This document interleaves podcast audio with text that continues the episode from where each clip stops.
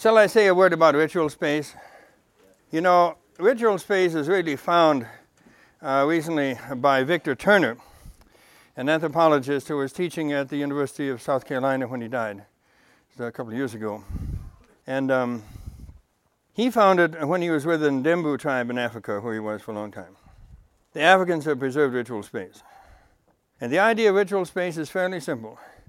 It's the idea that you enter ritual space over a threshold of some kind. The threshold is important.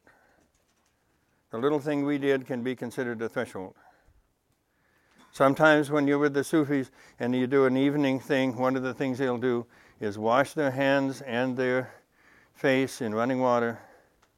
Then they'll come in and kiss both sides of the doorframe and enter. The threshold should be something that touches the soul.